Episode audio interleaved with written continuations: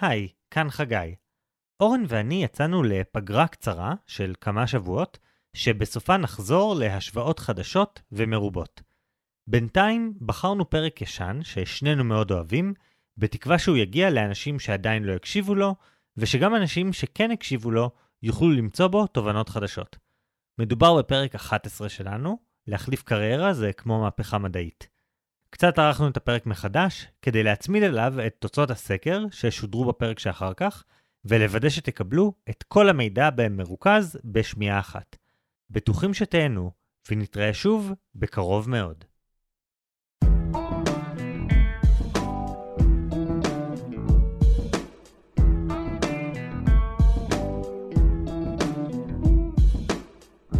חגי, יש לנו הפעם זכות נדירה. אנחנו הולכים לעזור לשלושה מאזינים בו זמנית. אתה קורא לזה זכות, אני קורא לזה יעילות. זה זכות ואחריות ואני לוקח את זה מאוד ברצינות. בואו תתחיל מהשאלה הראשונה.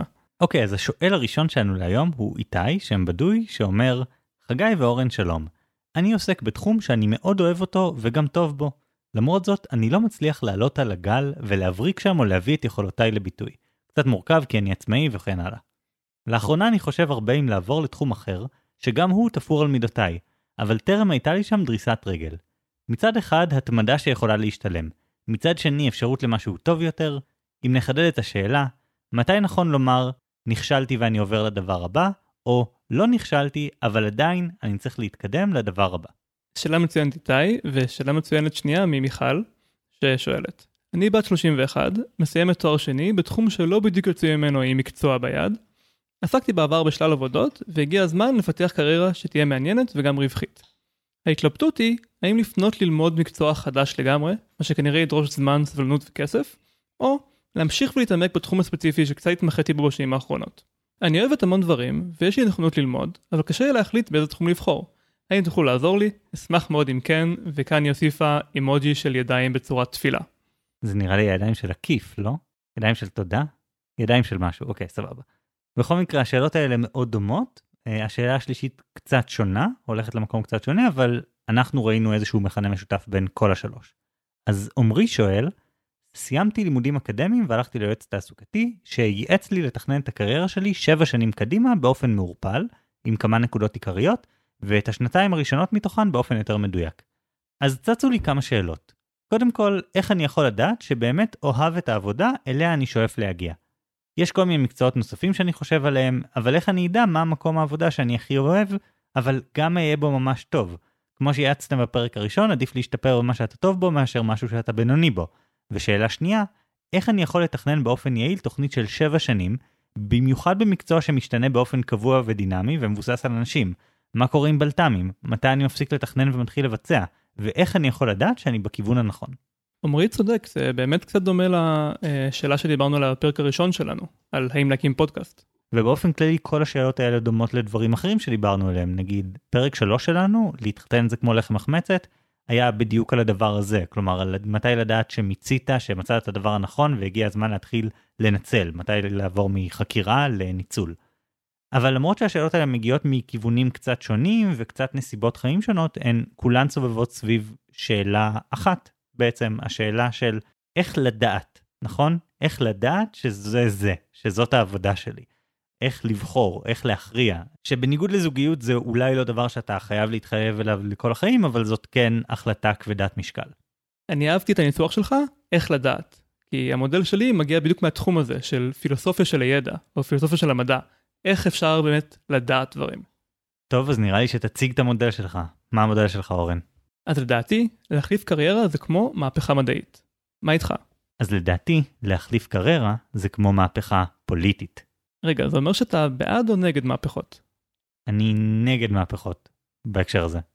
אוקיי, okay, אני דווקא בעד מהפכות מדעיות, אז uh, נראה לי שאני אגיד קודם את הבעד, ואז אתה תוכל לטעון את הנגד. מה אתה אומר?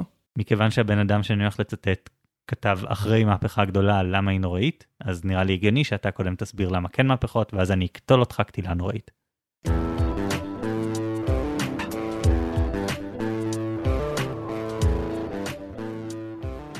איתי, מיכל ועומרי. שלושתכם שואלים אותנו, איך כדאי לפעול? באיזה קריירה כדאי לבחור?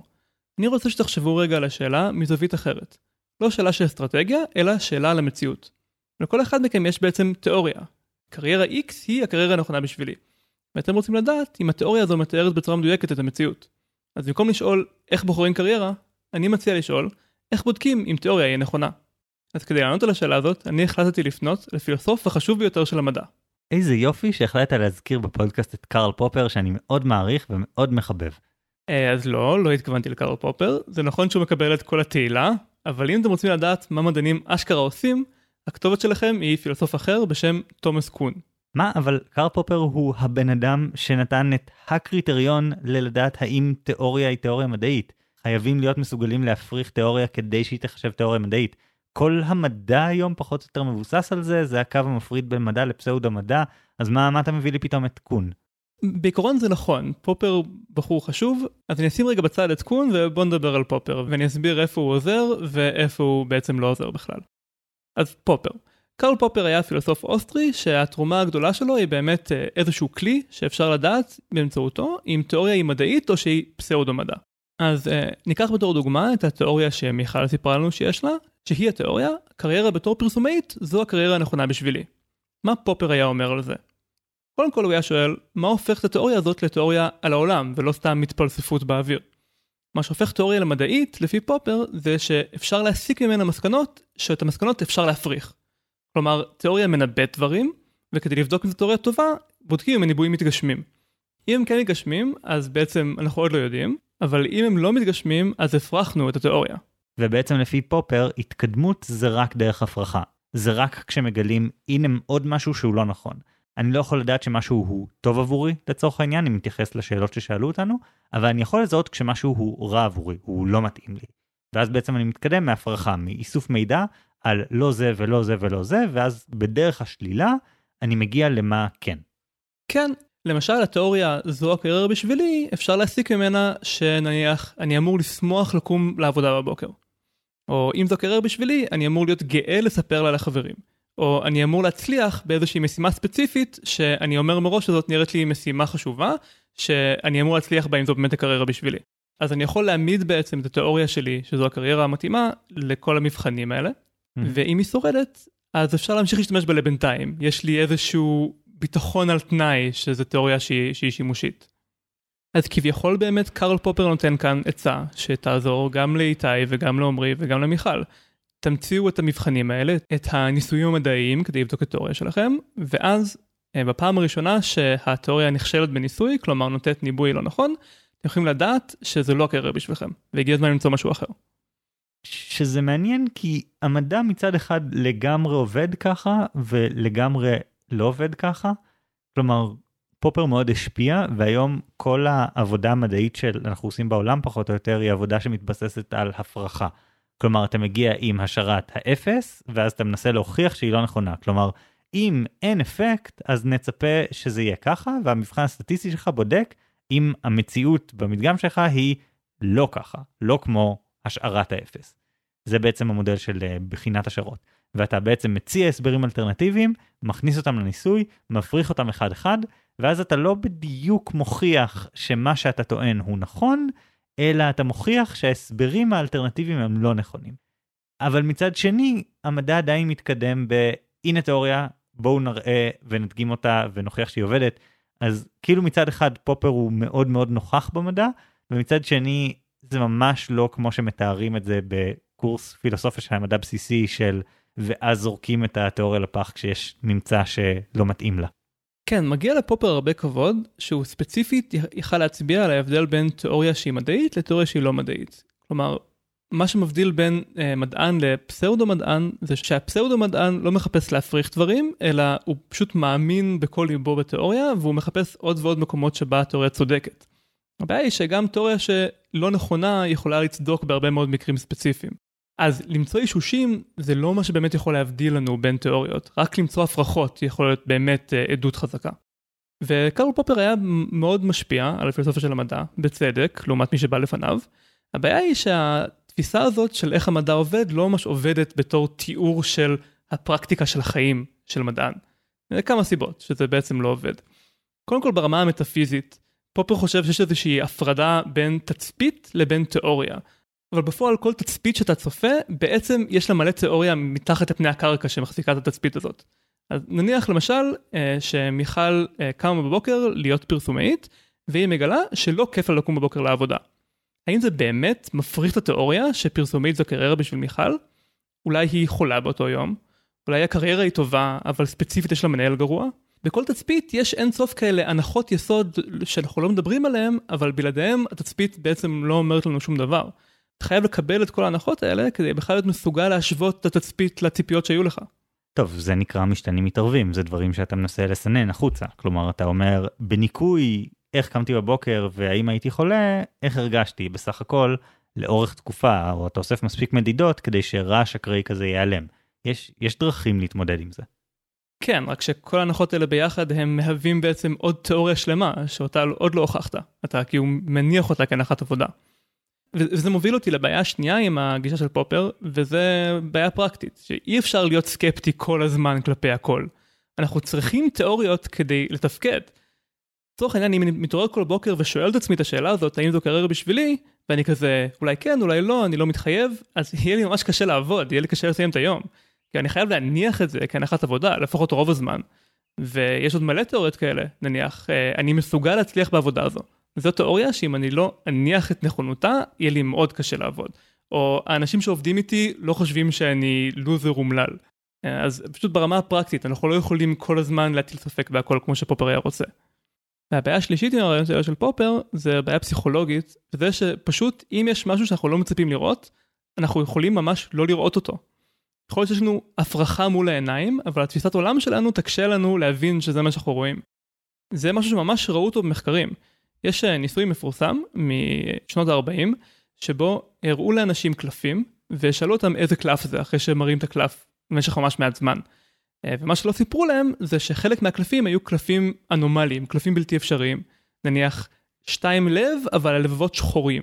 מין קלפים כאלה שאין במציאות. ומה שהם באמת רצו לבדוק זה לא כמה מהר מזהים קלפים, אלא כמה מהר מבינים שהעולם הוא לא מה שחשבנו. ומה שהם גילו זה שלוקח מלא זמן. אפשר להראות לאנשים בעצם אין סוף קלפים אנומליים מעורבבים יחד עם קלפים האמיתיים, וכל עוד החשיפה היא קצרה, הם בכלל לא ישימו לב. מראים לאנשים שתיים לב שחור, אז חצי מהנבדקים אומרים שזה שתיים לב, חצי מהנבדקים אומרים שזה שתיים מלא, וכמעט אף אחד לא אומר שיש פה בעיה. רק חשיפה הרבה יותר מרוכזת לאורך זמן תגרום לאנשים להבין שיש כאן תופעה, וחלק מהאנשים לא יבינו ממש עד הסוף. יש uh, סיפור של החוקרים שאחד נבדקים שהסתכל מש... במשך שניות ארוכות על קלף אנומלי וכל מה שהוא יכול להגיד זה משהו כאן לא בסדר זה כבר לא נראה לי בכלל כמו קלף אני לא מבין מה אני רואה. כי הוא היה ממש מחויב לתפיסת עולם שלו הוא לא יכל לראות את ההפרחה.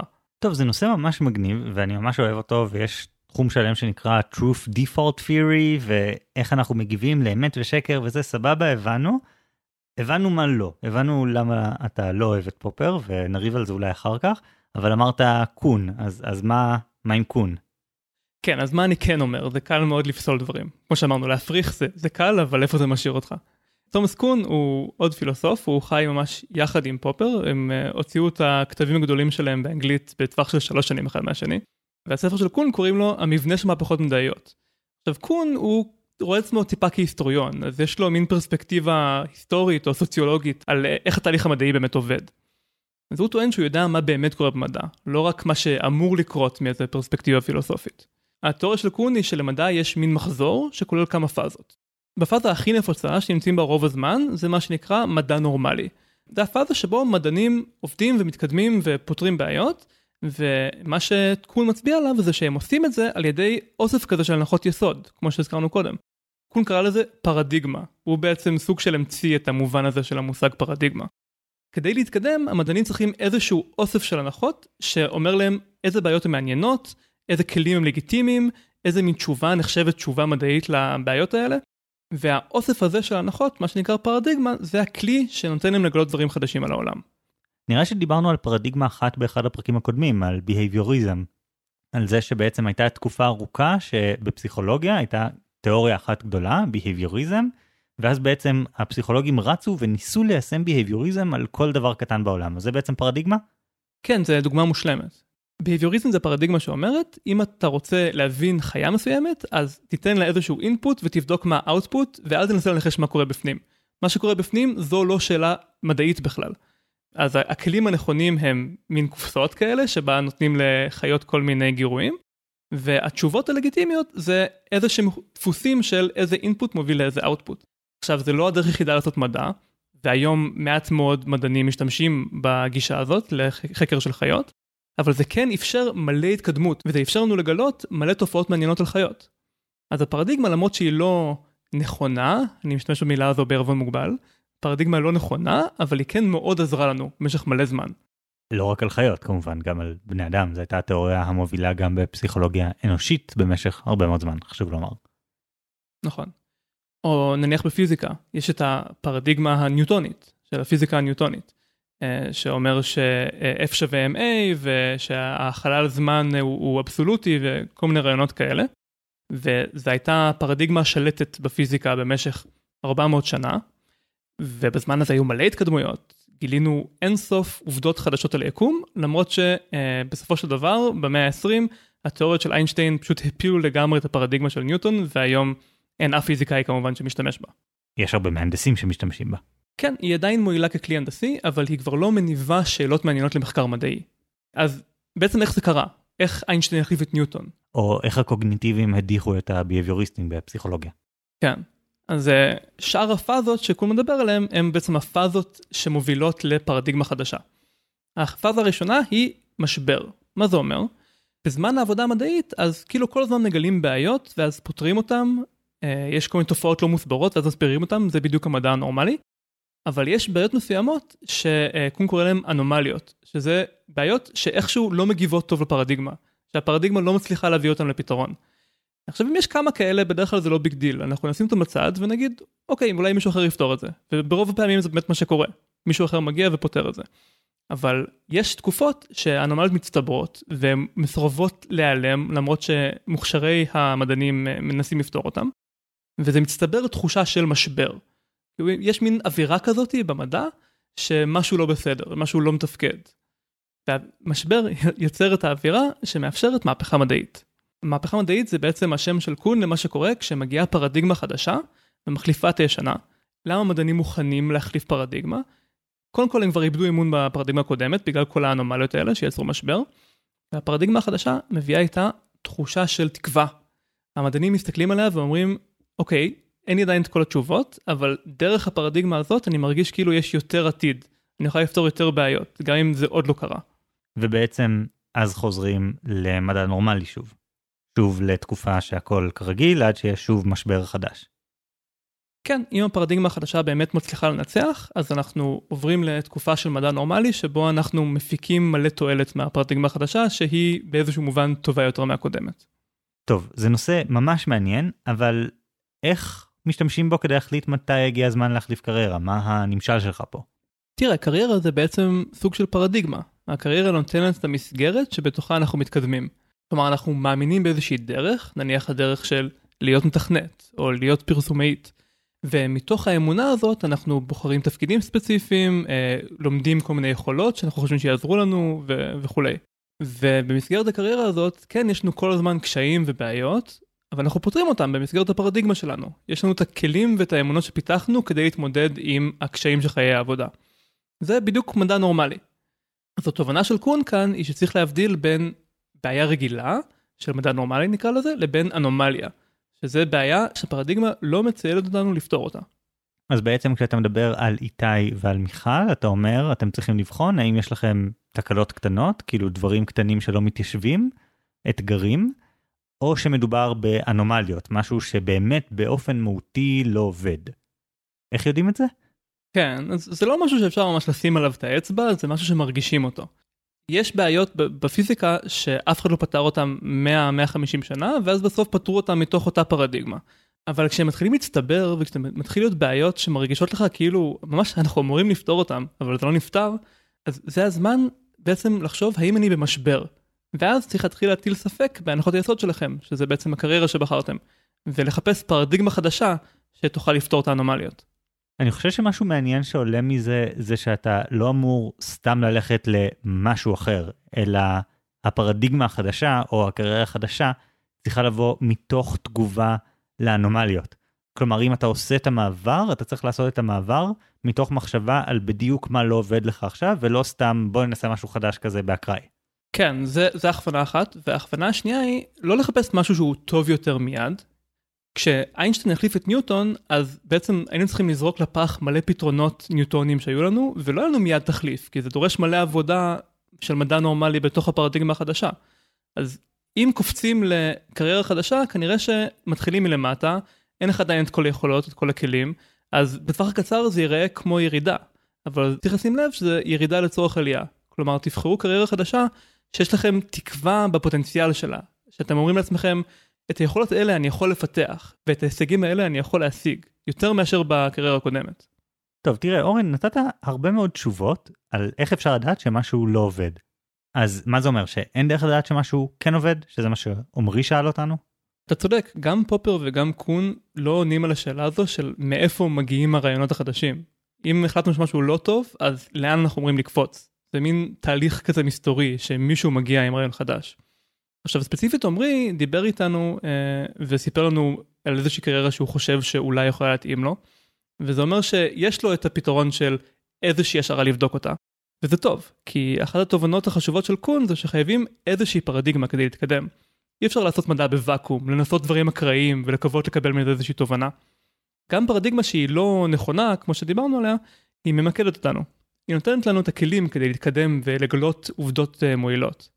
אז uh, לעומרי הייתי אומר, אתה לא יכול לדעת אם הקריירה מתאימה לך עד שאתה מתחיל. ואז אתה מתחיל לצבור ניסיון ואתה מתחיל בעצם לעשות ניסויים, ואז אתה יכול להחליט מתוך איזשהו ידע. יש פה עוד בעיות. גם פופר וגם קון בעצם דיברו על תהליכים שמתרחשים על פני עשרות שנים, מאות שנים. אנחנו מדברים פה על חיים של בן אדם אחד. כאילו מהפכה מדעית זה דבר שקורה אולי פעם בכמה דורות, רוב המדענים בעולם ובהיסטוריה לא ראו מהפכה מדעית בימי חייהם. אז איך בעצם זה אמור להיות רלוונטי לבן אדם שצריך לקבל החלטה על קריירה מהיום למחר, מהשנה לשנה הבאה, לא לעשרות שנים? כן, לא בכל דור יש ניוטון או איינשטיין, אה, אבל אני מנסה כאן להטיל מהגדול לקטן, כן? אם בכל ההיסטוריה של המדע יש אה, מהפכה גדולה פעם בכמה מאות שנים, אז אולי בחיים הקטנים שלי יש מהפכה קטנטנה פעם בעשר שנים, עשרים שנה, והכמות ראיות שאני אוסף היא בהתאם. כדי לזרוק את ניוטון לפח הייתי חייב ראיות חד משמעיות שמשהו בניוטון לא עובד. כדי להחליף קריירה אני יכול להוריד את רף ההחלטה בהתאם. טוב, לא סיימתי עם הבעיות, יש גם עוד משהו שהגישה הזאת מתעלמת ממנו, שזה עיקרון שנקרא ה-happiness treadmill, אה, הליכון האושר.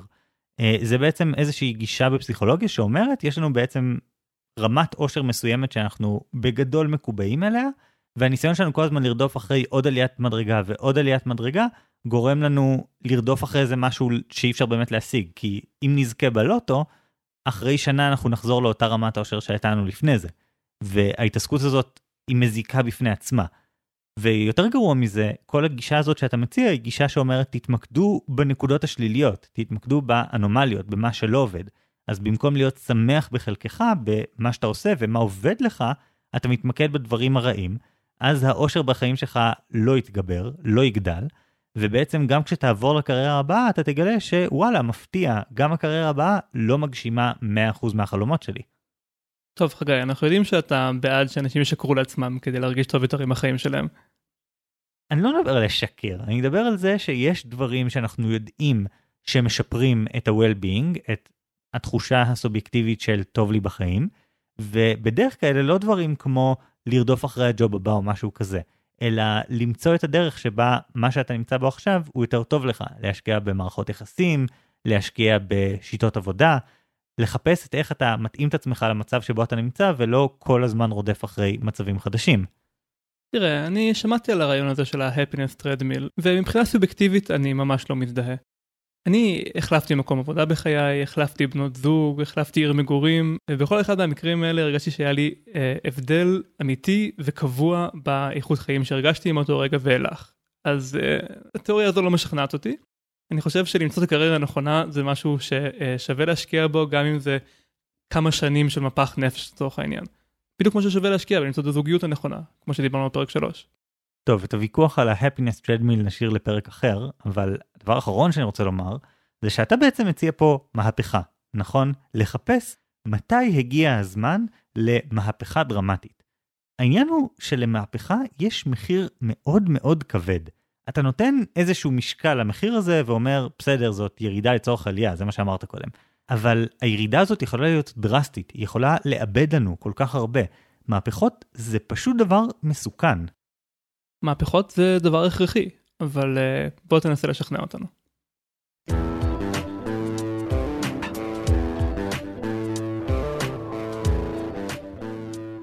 אורן, אתה נתת תשובה לכל שלושת השואלים שלנו על מתי צריך להחליף מקצוע. מתי צריך להחליף פרדיגמה, מתי הגיע הזמן למהפכה. אבל יש תשובה אחרת, התשובה שאומרת שמהפכה זה לא דבר רצוי ולא דבר טוב. ויש אדם אחד שהסביר בדיוק למה, אדמונד ברק. ברק היה פילוסוף ופוליטיקאי בבריטניה של המאה ה-18, וידוע כיום בתור אבי השמרנות. אבי השמרנות? חשבתי ששמרנות זה פשוט להמשיך את מה שפעם, איך יכול להיות אב לשמרנות? ברק כתב טקסטים מכוננים שגיבשו והסבירו את הגישה השמרנית באופן שאף אחד לא עשה בצורה מדויקת וברורה קודם, או אם עשה כנראה נשכח בדפי ההיסטוריה יחסית לברק שעד היום הוא אבן פינה בתחום הזה. הוא כתב המון טקסטים, הרבה מהם חשובים, אבל המוכר וכנראה החשוב ביותר שבהם הוא מחשבות על המהפכה בצרפת. ספר שברק כתב בשנה הראשונה אחרי המהפכה הצרפתית. אז שזה אומר 1790. הוא התחיל כבר ב-1789 והוא פרסם ב-1790, אז כלומר הוא ממש התחיל לעבוד על זה תוך כדי שהמהפכה הצרפתית בתחילתה. עכשיו, המהפכה הצרפתית הייתה אחד האירועים הכי דרמטיים בהיסטוריה האנושית, אין, אין שאלה על זה. יש שיגידו שבגלל המהפכה הצרפתית, יש לנו היום דמוקרטיות ליברליות כמו שאנחנו מכירים אותן. וכבר בזמן אמת היה ברור לכולם שמתחולל פה משהו דרמטי. אבל היו הרבה מחלוקות מסביב לדרמה הזאת. היו אנשים שחשבו שזה דבר טוב, בגלל שהעם לוקח אחריות על עצמו וחופש וערכים וכאלה, והיו את אלה שחשבו שהמהפכה הצרפתית היא דבר מסוכן, כי היא מפרקת לגורמים את החברה הצרפתית, שלא לדבר על זה שהיא מאיימת על כל אירופה ועל כל העולם במידה רבה. טוב, זה נשמע כאילו ברק אה, ראה את הנולד. בסופו של דבר המהפכה הצרפתית אה, ערפה להרבה אנשים את הראש ואז כבשה את רוב אירופה על ידי נפוליאון. כן, במידה רבה ברק היה סוג של נביא, הוא באמת הצליח לזהות את כל הבעיות שהולכות לצאת מהמהפכה הצרפתית, הוא עשה את זה ממש בהתחלה. ובספר הזה, במחשבות על המהפכה בצרפת, הוא בעצם נתן תשובה לבריטים שתמכו במהפכה הצרפתית. והוא אמר להם, לא זו הדרך. גם אם הרעיונות בבסיס של המהפכה הצרפתית הם רעיונות נכונים, מה שיקבע האם היא דבר טוב או רע, האם היא הצלחה או כישלון, זה איך הולכים ליישם את הרעיונות האלה. וכדי להראות איפה המהפכה הצרפתית עובדת לא נכון, ברק השתמש בדוגמה של מהפכה אחרת, המהפכה המהוללת. אני לא אכנס לזה יותר מדי לעומק כדי לא להעמיס, אבל בקצרה, המהפכה המהוללת היא מהפכה שהתרחשה בבריטניה בשנת 1688, כלומר קצת יותר מ-100 שנים לפני המהפכה הצרפתית, ובמהפכה הזאת הדיחו את המלך ג'יימס השני, ובמקומו העלו לשלטון את ויליאם מאורנג' מהולנד, שהפך להיות ויליאם השלישי. ויליאם היה נסיך הולנדי שהיה נשוי לבתו של ג'יימס השני, מרי, ופחות או יותר הוזמן על ידי אצילים פרוטסטנטים לפלוש לבריטניה.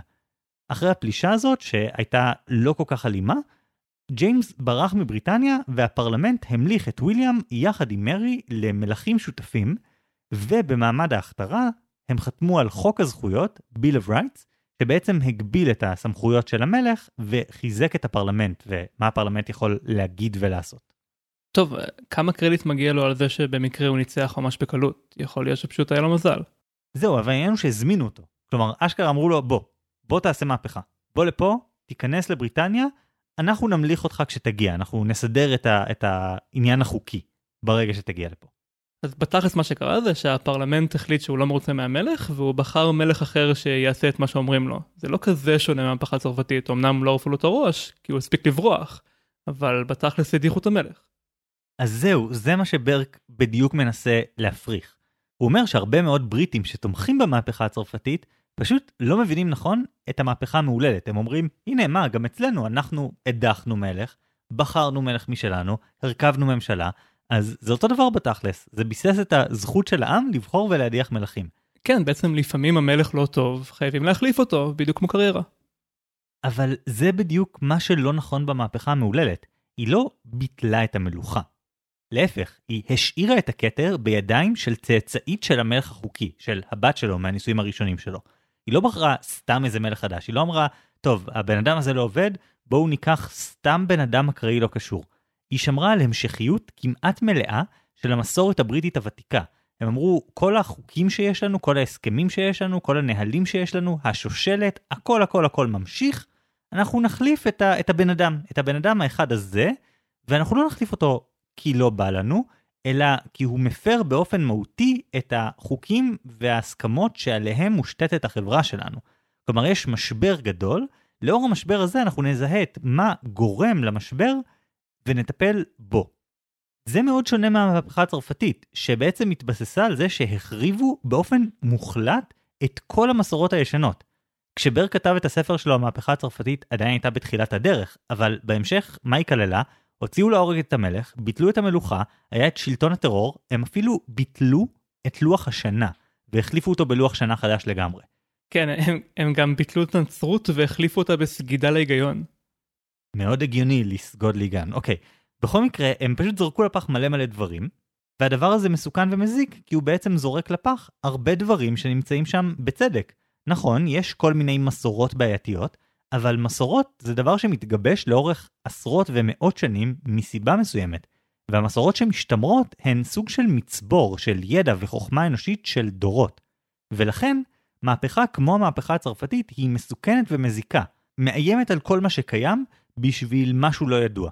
שינויים צריכים להיראות יותר כמו המהפכה המהוללת, כמו ניתוח כירורגי שמנסה לטפל בבעיה ספציפית.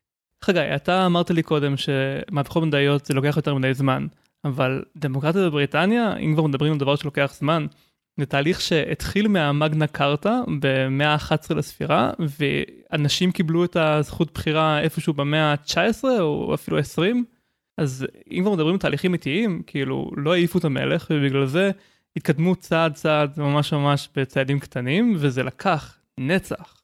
בחיים האישיים שלנו אין לנו את הלוקסוס לחכות כל כך הרבה זמן.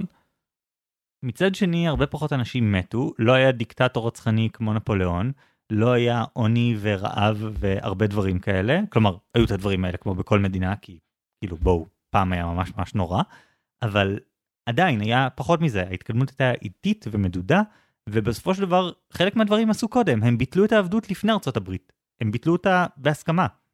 בעצם מה שברק אומר, ואני מצטט, אפילו במצב קיצוני, יש לצמצם את השינוי לחלק הנגוע בלבד, החלק שהביא לאותה סטייה נחוצה, ואפילו אז יש לבצעו בלי לפרק את כל המסגרת האזרחית והפוליטית, כדי להצמיח סדר אזרחי חדש מתוך יסודותיה הראשונים של החברה. כלומר, יש דברים טובים בחברה, בואו ננצל את המשבר כדי לשנות רק את מה שבעייתי ולבנות אותו על התשתית של כל מה שבאמת עובד, באמת טוב, באמת אנחנו רוצים לשמר. גישה הדרגתית, גישה שמרנית. אז במילים אחרות, האנומליות שאני דיברתי עליהן, ואני אמרתי שכשמצטברות אנומליות צריך לעשות מהפך, אתה אומר שצריך לתקן רק את האנומליות בצורה ספציפית ואת כל השאר להשאיר. כל עוד זה אפשרי, כן. ובדרך כלל זה יהיה אפשרי. בעצם, מה שאני מציע לשואלים שלנו, זה די פשוט. נכון, אפשר להתחיל מחדש. אפשר לעשות מהפכה. אבל השאלה היא, האם כדאי לעשות מהפכה? האם כדאי להתחיל מחדש? בקריירה שיש לכם עכשיו, לפחות איתי ומיכל, צברתם ניסיון, צברתם ידע, קורות חיים, קשרים מקצועיים. לעבור עכשיו למשהו אחר לגמרי, זה אומר שאתם פשוט זורקים את רוב הדברים האלה. ואז מה שלא יהיה, אתם תהיו בעצם על קרקע פחות יציבה. הרבה מהנכסים האלה שצברתם, אתם פשוט הולכים לאבד אותם. הגישה הנכונה יותר היא, כמו שאמר ברק, גישה הדרגתית ושמרנית יותר. לא לחזור חזרה ללימודים ולהתחיל מההתחלה, או לגמרי לעבור לתחום אחר, אלא לעשות צעדים קטנים יותר. לאתר משהו אחד שמתסכל אתכם, אנומליה אחת, אם להשתמש בטרמינולוגיה של אורן, ולתקן אותו. ואז לאתר משהו אחר ולתקן אותו. ו- ולא לרוץ לעשות את זה, אלא כל פעם שאתם עושים משהו, מתקנים משהו, לראות מה התוצאה של כל צעד כזה בתורו ובזמנו. לאיתי יותר קל לעשות את זה, כי איתי הוא עצמאי, אז הוא יכול להתחיל לקחת פה ושם פרויקט מתחום אחר, לגשש, לראות איך הולך לו וכן הלאה, בלי לגמרי להפסיק לעבוד במה שהוא טוב בו. אבל גם למיכל יש מה לעשות כאן. היא יכולה נניח לנסות לזוז לתפקיד אחר בתוך החברה או הארגון שבו היא נמצאת כרגע. היא יכולה להקים עסק קטן מהצד. כל מיני דברים כאלה. לחזור עכשיו ללימודים, להתחיל ללמוד דבר אחר לגמרי, זה נורא נורא יקר. זה לוותר על כמה שנים של הכנסה בשביל לימודים שחלק גדול מהם כנראה גם לא הולך להיות מתורגם ישירות לכישורים מקצועיים או להכנסה. היא יכולה למצוא דרך יותר שמרנית. לקחת קורס בשעות הערב, או להתנדב במקום שבו היא יכולה לעשות משהו אחר, או כל דבר כזה. לא צעד חד, לא מהפכה, אלא צעדים קטנים ומדודים. תראה, גם אם זה נכון בפוליטיקה, שאפשר לתקן הכל בצורה כזאת הדרגתית, אני לא בטוח שהקבלה עובדת לקריירה. תחת מונרכיה לצורך העניין, אפשר בתכלס לקיים כל צורת חיים שרוצים. יכול להיות מלך, אבל לכולם יש זכות הצבעה, יכול להיות מלך שהוא עריץ, וזה לא כזה משנה. אבל אי אפשר לקיים כל צורת חיים שהיא תחת קריירה מסוימת. אם אתה רוצה להיות בחוץ כל היום למשל, אתה לא יכול מתכנת ושיהיה לך את החיים שאתה רוצה. אם אתה רוצה להרוויח מלא כסף, אתה לא יכול ללכת לאיזשהו מקצוע שהתקרה בו היא, היא נמוכה. לא כל סוג של התקדמות אפשר לעשות בצורה הדרגתית, לפעמים כאילו צריך מהפכות. אם אתה היית מייעץ לאיינשטיין, היית אומר לו, למה לזרוק לפח את כל הגילויים האלה ש... שניוטון עשה, שהוא יודע לנבא את המסלול של כל גרמי השמיים, חבל, אה, צריך לפתח את הכל מחדש עם המתמטיקה המסובכת שלך. תשארי מה שיש ויהיה בסדר, למה לזרוק את הכל? אבל אם היינו עושים את זה, היינו נתקעים, כי השיטה של ניוטון הייתה כבר בסוף הדרך שלה, לא היה יותר מה להגיד על המציאות. וזה אותו דבר כאן. לפעמים בקריירה, אתה פשוט הגעת למיצוי מלא של מה שהקריירה הזו יכולה להציע לך, וזה לא מספיק. תראה, יכולים להיות מצבים קיצוניים כאלה, זה בסדר. כלומר, אני מנחש שגם ברק היה מגיע לאיזושהי נקודה שהוא אומר, זה לא עובד, אבל אחרי שמשהו עבד במדינה במשך 700 שנה, זה בדרך כלל, הוא לא יפסיק לעבוד 100% קומפלט ביום אחד, זה לא עובד ככה. ואותו דבר בקריירה. כלומר, אם מה שחשוב לך זה להיות בחוץ, אני אניח שלא הלכת להיות מתכנת. מלכתחילה. וגם בשאלות ששאלו אותנו, הם לא תיארו איזה משבר מהסוג הזה, הם תיארו אנומליות קטנות יחסית. ואת האנומליות האלה אפשר לתקן נקודתית. אם יש לך איזה משבר פתאומי, לא יודע, חלית במחלה שדורשת ממך להיות באוויר הצח. אוקיי, סבבה, אני מוכן לקבל שבמצב כזה אתה צריך לעשות שינוי יותר דרמטי. גם אז הייתי מציע למצוא אולי דרך אחרת, יכול להיות שאתה יכול פשוט לצאת יותר. יכול להיות שיש פתרונות אחרים, יש כל מיני דרכים להתמודד עם זה. אל תזרוק ישר הכל, קודם תראה מה אפשר לשנות. ומה עם עמרי? לעמרי אין איזה מסורת של 700 שנה, הוא, הוא עדיין לא בחר קריירה. אני הצעתי לו לבחור את הקריירה שנראית לו כרגע בסדר, ולהתחיל לצבור שם ניסיון, ולהחליט אם, אם הוא רואה שם את האנומליות או לא, ולפי זה להחליט. מה אתה מציע לו? אז תראה, עמרי נמצא בנקודה מופלאה. הוא בשלב שבו הוא יכול לקבל כל החלטה שהיא. אין לו עדיין את כל המסורות הישנות והניסיון הנצבר, שזה דבר שכמובן מזיק בדברים מסוימים, נגיד אתה תקבל פחות כסף ויהיו לך פחות אופציות ודברים כאלה, אבל הוא יכול לחפש את מה שמתאים לו. אז אני קודם כל אמליץ על משהו שגם אתה המלצת, להתנסות בכמה שיותר דברים בשלב שבו הוא נמצא. אם הוא עדיין לומד, אז להתמחות סמסטר אחד במקום עבודה אחד, ואז סמסטר נוסף במקום עבודה אחר מסוג אחר לגמרי. אה, לנסות להתנדב בתפקידים שונים, לשבת עם אנשים שעוסקים בדברים שונים מסביב לתחום שהוא מתעניין בו. רגע חגי, זה לא מה שאני הצעתי לו ואני לא חושב שזה רעיון טוב. כי אם הוא יעבור מדבר לדבר, הוא יסחוב איתו כל פעם את הפרדיגמה הקודמת, ואני חושב שהוא לא יצליח להתאפס אפילו. לא יהיו לו את הכלים כדי להבין באיזה מובן המקצוע החדש טוב או לא טוב. תראה, בשיחת רקע שלנו עם עמרי, הוא כן אמר שהוא מעוניין בקריירה במגזר הציבורי. במגזר הציבורי יש המון דברים לעשות. אתה יכול לעבוד מתוך משרדי ממשלה, מתוך הצד הפוליטי, מעמותות, מעיריות, יש כל כך הרבה מקומות ויש כל כך הרבה תפקידים. אתה יכול להתעסק ברגולציה וחקיקה נגיד, אבל אתה יכול להתעסק גם בדוברות ויחסי ציבור, או בביג דאטה. יש לך מלא דברים, הם כולם באותה פרדיגמה של מגזר ציבורי. אם יש לו עניין יותר ספציפי ב, לא יודע, מדיניות סביבתית והוא רוצה להתמקד במשהו כזה, אז, אז עוד יותר טוב. גם בתוך התחום הזה הוא יוכל למצוא הרבה דברים. אבל העניין הוא שכמעט בכל מקצוע חדש, בכל תחום, אם אתה מגדיר לעצמך איזשהו תחום רחב, יש לך הרבה דברים שונים לעשות שם. העניין הוא, מה שאני אומר, זה שאתה צריך לשים לב, עמרי, למה שאתה עושה כרגע. כי מה שאתה עושה עכשיו, הפעולות שאתה עושה עכשיו, ההזדמנויות שאתה תיקח עכשיו, הן מה שיהפוך בהמשך למסורות שלך. זה יקבע איזשהו חלק מהמסלול שלך. אני לא חושב שאתה יכול לנסות למקסם פה איזה תועלת מסוימת. אין שום דרך לדעת מה הקריירה הטובה ביותר בשבילי, כי אתה לא יכול עכשיו לעבור עשר שנים בעשר קריירות שונות, ואז לראות באיזשהו מדד ברור מה יותר טוב לך. אין, אין את האופציה הזאת. אני אומר שזה הזמן שלך להתנסות לפני שאתה מתקבע, לפני שנוצרת לך המסורת הזאת, כי אחר כך המחיר של שינוי יהיה נורא נורא גדול. בקיצור, איתי, מיכל, בזהירות, תנסו לראות האם אתם יכולים לעשות שינויים קטנים שיקרבו אתכם למה שאתם רוצים, למה שאתם צריכים, יענו לכם היותר צרכים שיש לכם, יטפלו ביותר בעיות שיש לכם, אבל אל תלכו כל כך מהר למהפך, למהפכה גדולה. זה כיוון מסוכן, ואתם לא בטוחים שאתם רוצים לשלם את המחיר הזה. עמרי, לך יש פה פריבילגיה, תנצל אותה, תהנה ממנה. יש לך את ההזדמנות לבחון הרבה דברים, אבל תזכור שבסופו של דבר כשתתחייב, יהיה יחסית קשה לשנות מקצה לקצה את מה שאתה עושה. אז מה שלא יהיה, אל תתחיל לעשות משהו בתקווה שהוא ישתלם לך עוד 7 שנים. תתחיל לעשות משהו ותוודא שהוא טוב לך כבר עכשיו.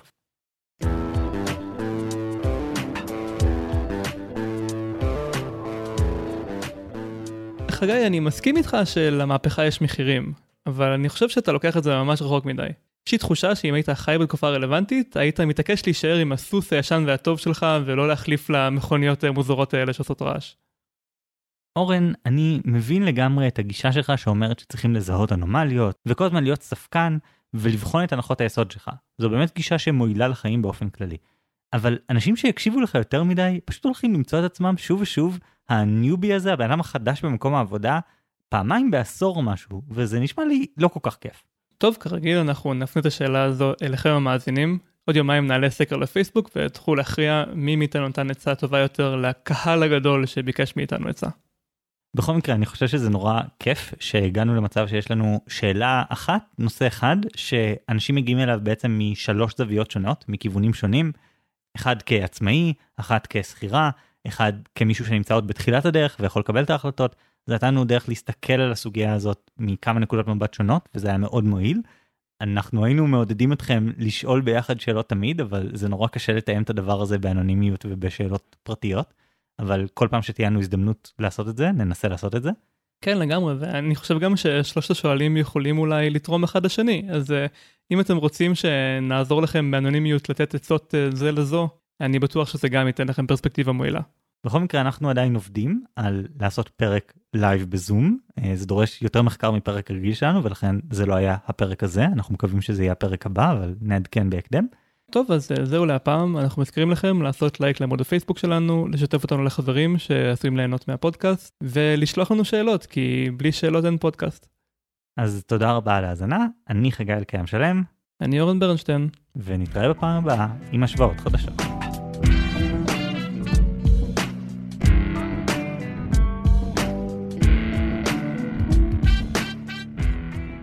טוב, אז אנחנו בפאוזה שהוקלטה בנפרד מפרק הלייב שלנו, כי משיקולי זמן העדפנו שלא לעשות את זה בזמן הפרק מול כולם. אבל עכשיו אנחנו נדבר קצת על תוצאות הסקר מהפעם הקודמת, על כמה תגובות נבחרות, ואז נחזור להקלטה של פרק הלייב שלנו. בכל מקרה, התוצאה של הסקר הייתה שוב מאוד צמודה, 61-39, אה, פעם לטובת חגי.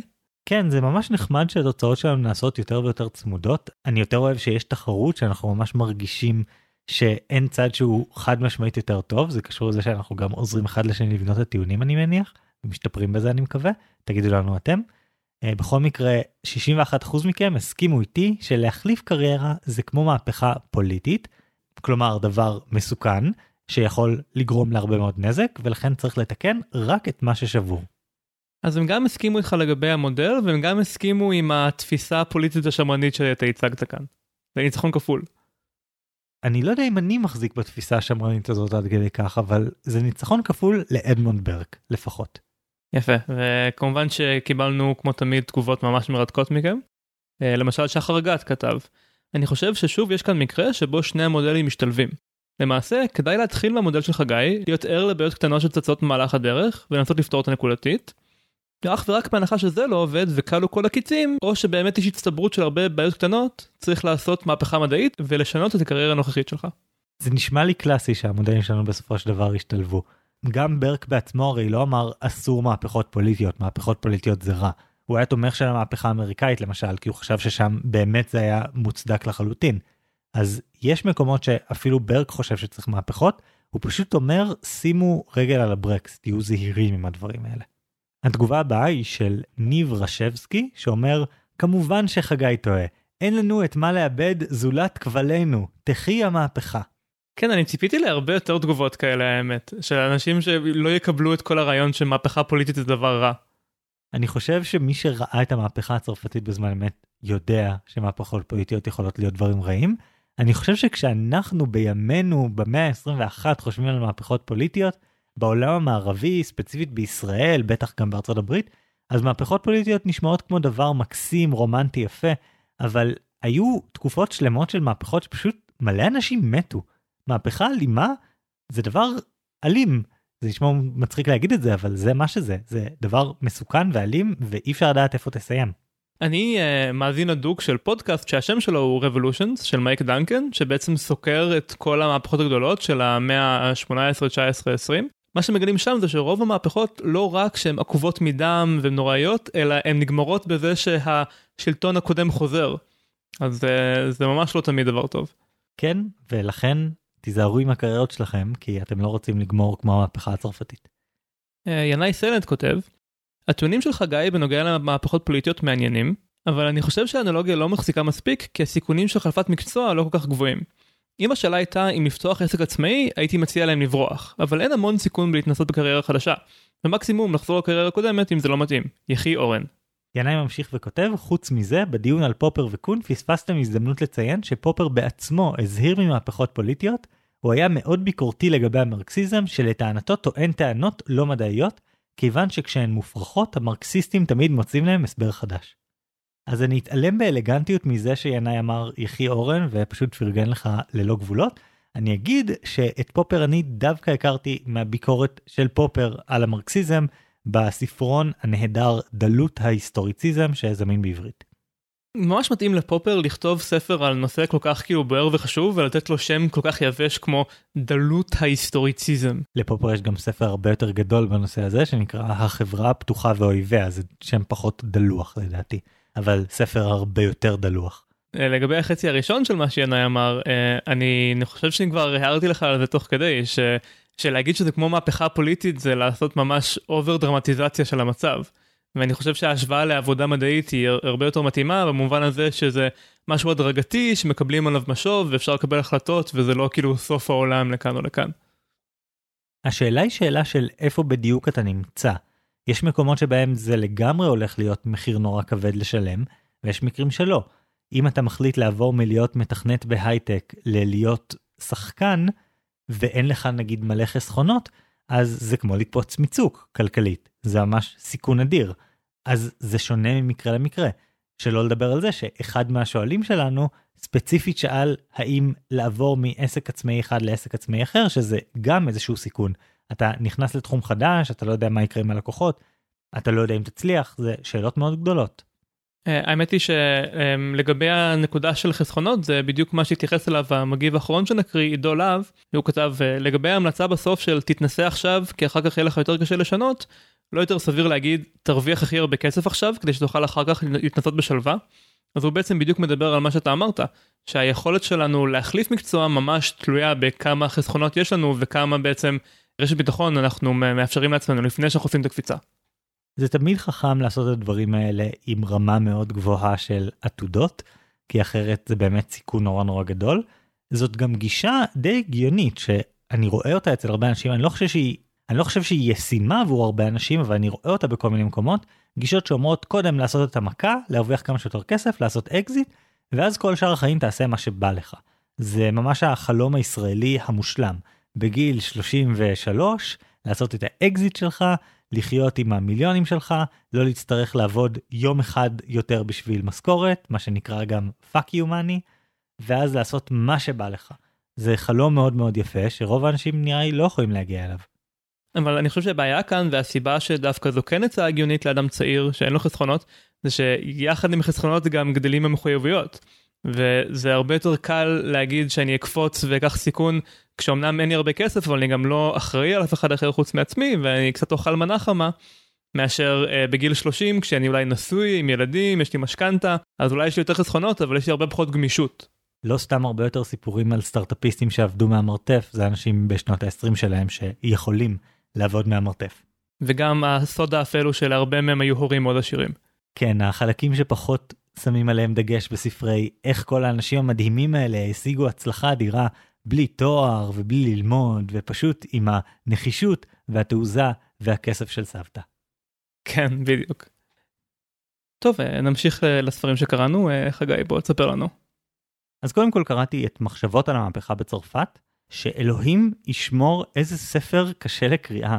הוא כתוב כמכתב, זה היה קטע באותה תקופה, הוא, הכל כתוב בנוסח שכנראה נכתב לאדם ספציפי, וזה ממש טרחני. כאילו יש שם נקודות טובות, אבל הסגנון כתיבה מעצבן, אולי זה התרגום. התרגום נראה לי פשוט ניסה לשמור על המשלב הלשוני של המקור ועל הסגנון, במקום לשמור על המשמעות, והתוצאה היא משהו די דחוס. מצד שני, זה עדיין מרתק. אבל משהו אחד חשוב, אם אתם הולכים לקרוא את זה, ותכלס כן, אני ממליץ לקרוא את זה, קודם תיסגרו על מה שקרה בהיסטוריה לפני זה. אם אתם תיכנסו לזה בלי לפחות לראות כמה סרטוני יוטיוב על המהפכה המהוללת ועל המהפכה הצרפתית, אם לא תעשו את זה אתם פשוט לא תבינו על מה הוא מדבר, הוא פשוט נכנס ישר לעומק הקורה, והוא אומר, כמו שכולנו יודעים שקרה, ולא ידעתי, אז לקח לי זמן להשלים את כל הדבר הזה. אבל בכל מקרה, ספר מאוד מומלץ. האמת היא שאני די מעריץ אותך שהעזת לקרוא ספר מ-1790. אני לא חושב שהצלחתי לצלוח ספר שנכתב לפני 1950 אולי, אין מה לעשות, השפה משתנה, הסטנדרטים משתנים. בגלל זה בדרך כלל אנחנו מעדיפים לקרוא כזה ספרים שנכתבו לאחרונה ונותנים סקירה של הנושא, במקום ממש ללכת ישר ל primary sources, אז אה, כל הכבוד. תראה, מצד שני שנינו קראנו ביחד את סאן צו ואת מקיאוולי של הטקסטים, אחד מהמאה ה-16 ואחד ממש מזמן, לא יודע מה כמה מזמן. אז יש יוצאי דופן. יש יוצאי דופן, יש סיבה שעדיין קוראים את אה, אומנות המלחמה, אבל לא אף ספר אחר שנכתב 200 שנה לפני ואחרי. למרות שאני חייב לומר, לא הייתי ניגש לקריאת הספרים האלה בלי הפרק הזה שאסור להשוות. יש לי ספרייה שלמה של uh, ספרים מהוצאת שלם, ספריית לוויתן, ספרי מופת בהגות מדינית. יש לי ליטרלי מדף שלם של הדבר הזה, שקראתי שלושה ארבעה ספרים ממנו, אבל קניתי את כולם כי אמרתי יום אחד, אז הפודקאסט מספק לי את היום האחד הזה, אני מקווה שנמצא עוד מודלים שאפשר להשמיש מהבחינה הזאת. אה, יפה, אז אה, מה עוד קראת? אז יש דברים שלא קראתי במיוחד לפרק הזה, אבל ממה שאתה העלית, הם נהיו לי נורא רלוונטיים, וקודם כל דיברתי על הנושא של Truth Default Theory, שזה בעצם הגישה שאומרת שאנחנו, כשאנחנו מסתכלים על העולם, הנטייה שלנו היא לקבל את כל מה שמופיע מולנו, כל מה שאומרים לנו כאמת. ורק הצטברות מכריעה ודרמטית של ראיות מנוגדות, יגרמו לנו לשנות את דעתנו, שזה מאוד תואם לחוויה שלי. אז יש שני מקורות שאני ממליץ עליהם בהקשר הזה. אז אני נחשפתי לרעיון הזה קודם כל במחקר, במחקרים שהאמת שנראה לי התייחסנו לחלקם פה ואני לא אכנס אליהם. אני רוצה לשלוח אתכם לספרים ולא מאמרים. הספר אחד נורא מעניין על הגישה הזאת, זה ספר די חדש של מלקולם גלדוול, שאני לא אוהב את רוב הספרים שלו, אבל את הספר האחרון שלו, Talking to Strangers, לדבר עם זרים, תורגם לעברית לפני איזה חצי שנה. הספר הזה מאוד מומלץ, הוא מתעסק בין השאר בדבר הזה ולמה אנחנו מוכנים שיעבדו עלינו, נותנים לאנשים לעבוד עלינו, למה אנחנו לא יודעים לזהות שקרים. אז זה מאוד מוצלח, והוא מפנה לספר אחר, שגם נראה מאוד מאוד מוצלח, שנקרא דיופט של טימותי לוין, שהוא בעצם ספר שמסכם את המחקר בתחום הזה. אז אני ממש ממליץ לקרוא את שני הדברים האלה, הם ישנו את איך שאתם מסתכלים על העולם. אני יודע שאחד הדברים הכי דרמטיים ששינו את ההסתכלות שלי, ובין השאר השפיע עליי ללכת להיות פסיכולוג חברתי, זה המחקר על שלילה, בדיוק על העולם הזה של הנטייה שלנו לקבל דברים כמובן מאליו, לקבל פייק ניוז, להאמין לדברים בלי לבדוק אותם, וזה נורא רלוונטי בהקשר של מה שאמרנו פה, כשאנחנו מנסים לדבר על ספקנות ועל לפקפק בהנחות יסוד וכל הדברים האלה. אז בעצם תומאס קון סוג של נותן הסבר של למה זה כל כך טבעי לנו לקבל את הכל כאמת. לקבל משהו כאמת זה גם קל וזה גם נותן לנו כלי חדש להבין איתו דברים אחרים. בעוד שלהטיל ספק זה מלא עבודה קשה. אין לנו את הפנאי להטיל ספק על כל דבר שאנחנו שומעים. אנחנו צריכים לקבל את העולם שסביבנו כאיזושהי עובדה נתונה וזה ההנחות יסוד שאיתן אנחנו מתקדמים. איתם אנחנו בעצם יכולים להבין את המעט דברים שאנחנו מסוגלים לתת להם את הפוקוס. אז כמו הרבה דברים בפסיכולוגיה, אפשר להסתכל על זה כאיזשהו מגרעה של הקוגניציה האנושית, איזושהי בעיה, או שאפשר לראות את זה בתור אחד הכלים שאפשרו לנו להצליח בצורה מטורפת שאנחנו מצליחים. אני חושב שזה עניין מאוד קבוע עם הטיות, שבגלל שאנחנו חוקרים אותן במצבי קצה שבו הן גורמות לנו לתפיסת מציאות מעוותת, אנחנו מפספסים את זה שיש סיבה שהן שם. כלומר, אם זה היה באמת מזיק באופן מהותי, זה לא היה מתפתח אצלנו, כנראה, ברוב המקרים. כאילו, זה הפשטה כמובן של אבולוציה וכל זה. אבל באופן מהותי, דברים מזיקים כנראה לא יישארו איתנו. אז בהרבה מקרים זה כן מועיל לנו, אז לגמרי. אז מה אתה קראת, אורן? אז uh, אני קראתי את הספרים הגדולים של uh, שני הפילוסופים שדיברנו עליהם, uh, קרל פופר ותומאס קון. אגב, uh, לקרוא ספרים ישנים, אז uh, קרל פופר כתב את הספר שלו בגרמנית ב-38, תורגם uh, לאנגלית ב-59, וכבר ההפרש הזה של ה-23 שנה בין פופר לבין קון, ממש מרגישים את זה, כי הוא, כשקוראים את פופר זה, זה איטי, זה טרחני לפעמים, הוא נכנס לכל מיני פינות ומתווכח עם כל מיני אנשים שלא שמעתי להם בחיים. קון זה כבר ממש קריא, כאילו, הוא, הוא מרגיש כאילו הוא כותב אליי, כאילו אני הקהל יעד, אז איפשהו ב-20 שנה האלה, או אולי בהבדל בין שני האנשים האלה, יש את, ה, את ההבדל הזה. שוב, זה גם עניין של תרגום ומי המתרגם. אני יודע שיש הרבה מתרגמים שאתה קורא אותם, ודווקא זה שאתה קורא תרגום, הופך את הקריאה ליותר מועילה. כי אם אתה, לא יודע, תנסה לקרוא את תומאס הובס, שכתב במאה הבא לומר 16, 17, משהו כזה, אז אם תנסה לקרוא אותו, אתה תיתקע, אתה ממש תגיע להרבה אנגלית ממש ממש שונה ודברים כאלה. לעומת זאת, אם אתה תקרא תרגום שלו, אז זה בעצם יגרור את השפה כמה מאות שנים קדימה. אפילו אדמונד ברג, שאני מתלונן על המשלב וכל זה, זה בוודאי הרבה יותר קריא ממה שהיה קורה אם הייתי קורא את הדברים האלה באנגלית. אז יש יתרון לתרגום מהבחינה הזאת. אבל מצד שני, מה שאתה אומר זה שקון שכתב באנגלית, הוא יותר מובן מפופר שקראת את התרגום שלו, אז מי יודע. כן, אה, מבחינת התוכן ממש, אז אולי לא פרגנתי מספיק לפופר בפרק עצמו. הוויכוח של פופר היה עם אה, דור קודם של אה, פילוסופים של המדע, שהיו מה שנקרא אינדקטיביסט. כלומר, הם חשבו שהמדע עובד ככה. אני רואה עורב שחור, אני רואה עוד עורב שחור, אני רואה עוד עורב שחור, ולכן אני מסיק שכל העורבים שחורים. שזה בעצם שיטת היסק שהיא לא לגיטימית, ואי אפשר לפתח ככה ידע אמיתי על העולם, והדוגמה הקלאסית לזה היא הברבור השחור. שהאירופאים חשבו שאין ברבורים שחורים כי היו ברבורים שחורים רק באוסטרליה. אה, אז אה, השיטה של פופר שמדברת על הפרחה היא אמנם יש איתה בעיות כמו שדיברתי אבל היא עומדת על יסודות הרבה יותר יציבים מאשר מה שבא לפניה. והספר קוראים לו The Logic of Scientific Discovery הוא ספר קצת דחוס אה, יש פה קצת נוסחאות ויש בו הרבה התייחסויות ליריבים הפילוסופיים של פופר ברמה האישית שזה לפעמים מצחיק. אבל הוא שווה קריאה בתור כזה ארטיפקט היסטורי של אה, נקודה ש... שחלפנו על פניה בדרך להבנה מלאה יותר של המדע. מצד שני, הספר של תומאס קון, אה, המבנה של מהפכות מדעיות, The Structure of Scientific Revolutions, הוא ספר מדהים. אני חושב שהייתי ממליץ עליו בטופ 10 ספרים לקרוא, אם אתם הולכים לקרוא רק 10 ספרים בחיים שלכם. כביכול הוא על מדע, אבל בשבילי הוא, הוא נתן לי הבנה חדשה של המציאות. אני מרגיש כאילו אני, אני חושב על קון כמעט כל יום, כשאני מנסה להבין כאילו את החוויות שלי ביום יום. והוא באמת כתוב קולח, יש דוגמאות ממש מעניינות מתחום הפיזיקה והכימיה, ומשהו שאני מאוד אוהב בקון זה שהוא מוכן להסתייג. במהדורה שאני קראתי, בסוף יש אחרית דבר שנכתבה איזה עשר שנים אחר כך, שבו הוא חוזר בו מכמה מהמסקנות הכי חשובות של הספר.